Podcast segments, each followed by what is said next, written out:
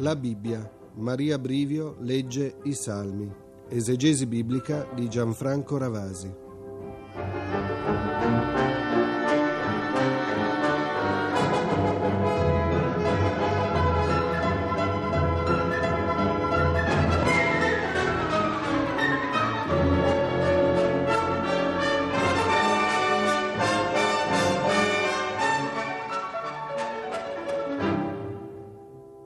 Dedichiamo la nostra lettura del Salterio a ben otto salmi oggi. Sono composizioni molto brevi, alcune anche peraltro molto celebri, che fanno parte però di una serie, di una vera e propria collezione salmica che si trova nell'interno del Salterio dal numero 120 al 134 ed è di solito contrassegnata da un titolo, un titolo che tra l'altro anche l'antica tradizione ebraica aveva dato ad essi, Canti delle Ascensioni era in un certo senso un rimando al pellegrinaggio che il pio ebreo faceva a Gerusalemme nelle tre solennità principali di Pasqua, Pentecoste e della festa autunnale delle capanne.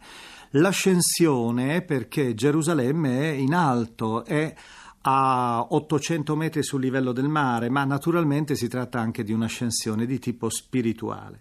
Noi ora ascolteremo il Salmo 120 e il 121. Li ascoltiamo insieme. Il primo è un appassionato salmo che è proteso verso Dio da parte di un calunniato che sente la sua infelicità, si sente colpito dalle frecce delle calunnie. Dall'altra parte invece il Salmo 121 è proprio un salmo di pellegrinaggio verso Dio e il suo mistero.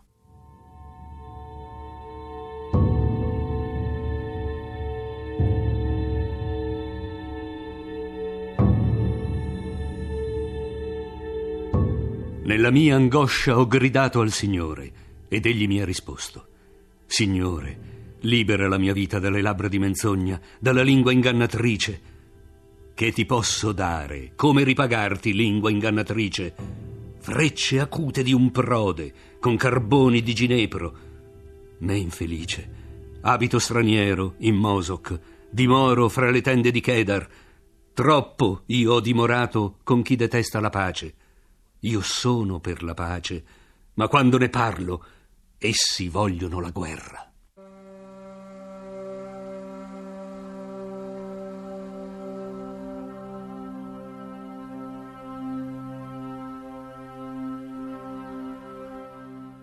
Alzo gli occhi verso i monti, da dove mi verrà l'aiuto?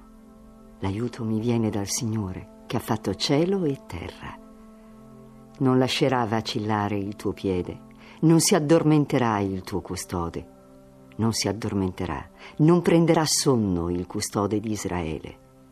Il Signore è il tuo custode, il Signore è come ombra che ti copre e sta alla tua destra.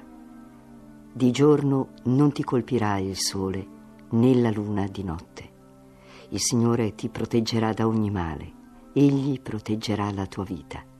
Il Signore veglierà su di te quando esci e quando entri, da ora e per sempre. Il Salmo 122 e il 123, che ora ascolteremo insieme in una specie di dittico, sono due composizioni di grande bellezza. La prima è contrassegnata proprio dal pellegrinaggio verso Sion. Il pellegrino è felice perché i suoi piedi ormai toccano la città santa. È arrivato ormai nella città della pace, come si dirà in finale giocando sul termine ebraico Yerushalayim collegato alla radice Shalom che vuol dire pace. Il Salmo 123 invece è tutto un gioco degli occhi, come il servo guarda le mani del suo padrone che gli sta dando un ordine, così il mio sguardo è rivolto verso te, o oh Signore. Ogni piccolo gesto tuo è per me un ordine.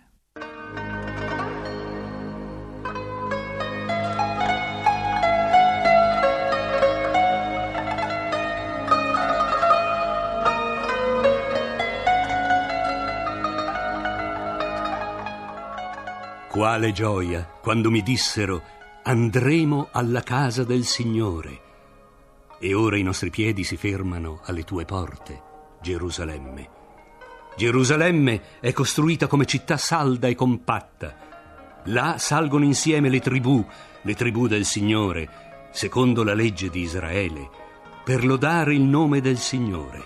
Là sono posti i seggi del giudizio, i seggi della casa di Davide. Domandate pace per Gerusalemme. Sia pace a coloro che ti amano, sia pace fra le tue mura, sicurezza nei tuoi palazzi.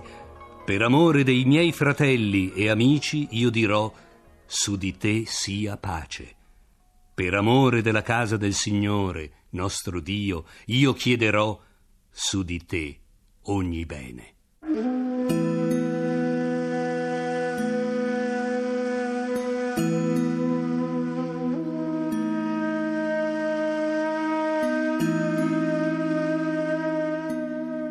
A te levo i miei occhi, a te che abiti nei cieli. Ecco, come gli occhi dei servi alla mano dei loro padroni, come gli occhi della schiava alla mano della sua padrona, così i nostri occhi sono rivolti al Signore nostro Dio finché abbia pietà di noi. Pietà di noi, Signore, pietà di noi. Già troppo ci hanno colmato di scherni noi siamo troppo sazi degli scherni dei gaudenti, del disprezzo dei superbi.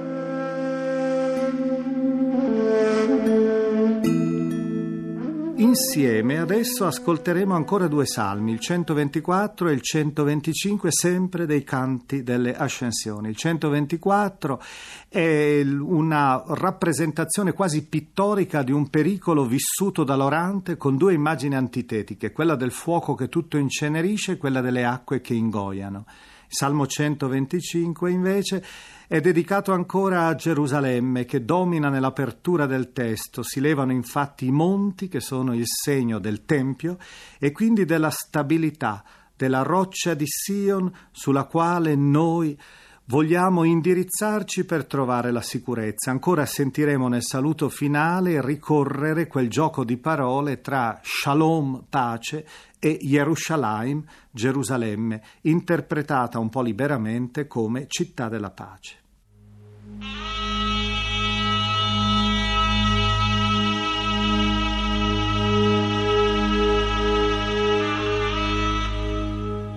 Se il Signore non fosse stato con noi, lo dica Israele, se il Signore non fosse stato con noi, quando gli uomini ci assalirono, ci avrebbero inghiottiti vivi nel furore della loro ira.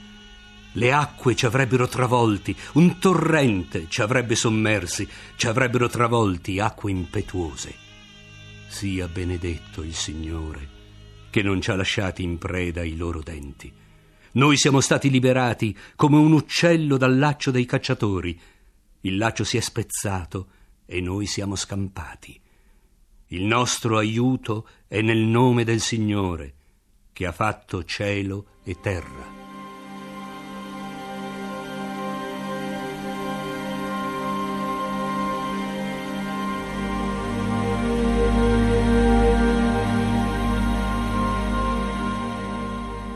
Chi confida nel Signore è come il monte Sion, non vacilla, è stabile per sempre. I monti cingono Gerusalemme il Signore circonda il suo popolo ora e sempre.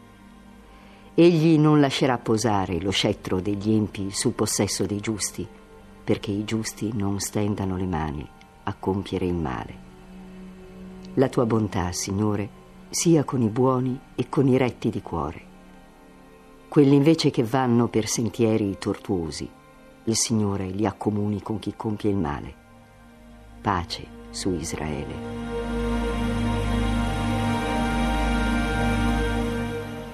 Ed eccoci giunti all'ultimo nostro dittico salmico.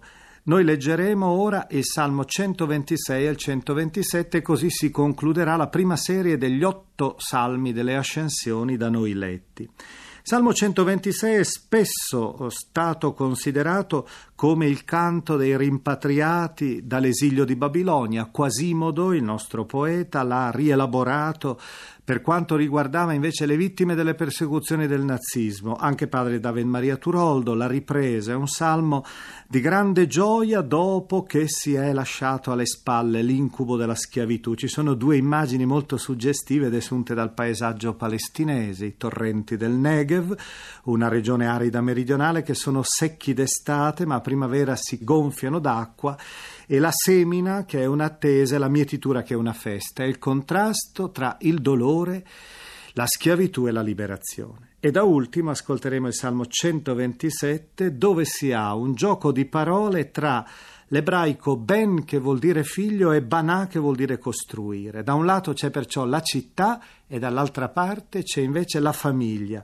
Entrambe sono unite ed entrambe hanno bisogno della protezione di Dio per potersi pienamente realizzare nella loro vita, nella loro fortuna, nella loro prosperità.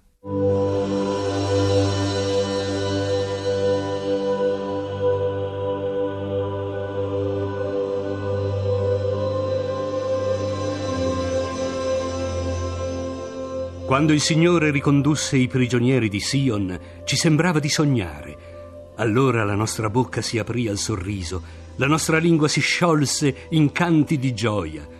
Allora si diceva tra i popoli, il Signore ha fatto grandi cose per loro. Grandi cose ha fatto il Signore per noi, ci ha colmati di gioia. Riconduci, Signore, i nostri prigionieri come i torrenti del Negev. Chi semina nelle lagrime mieterà nella gioia. Cammina piangendo colui che getta la semente, ma chi raccoglie i frutti ritorna con gioia.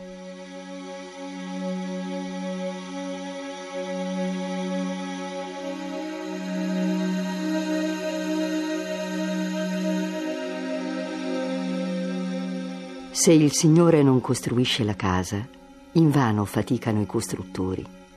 Se il Signore non custodisce la città, invano veglia il custode. Invano vi alzate di buon mattino e tardi andate a riposare per mangiare un pane frutto di fatica. Il Signore lo dà ai suoi amici mentre dormono. Ecco, dono del Signore sono i figli, è sua grazia il frutto del grembo.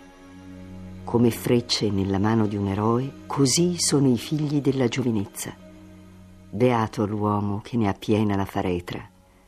Non resterà confuso quando verrà a trattare alla porta con i propri nemici.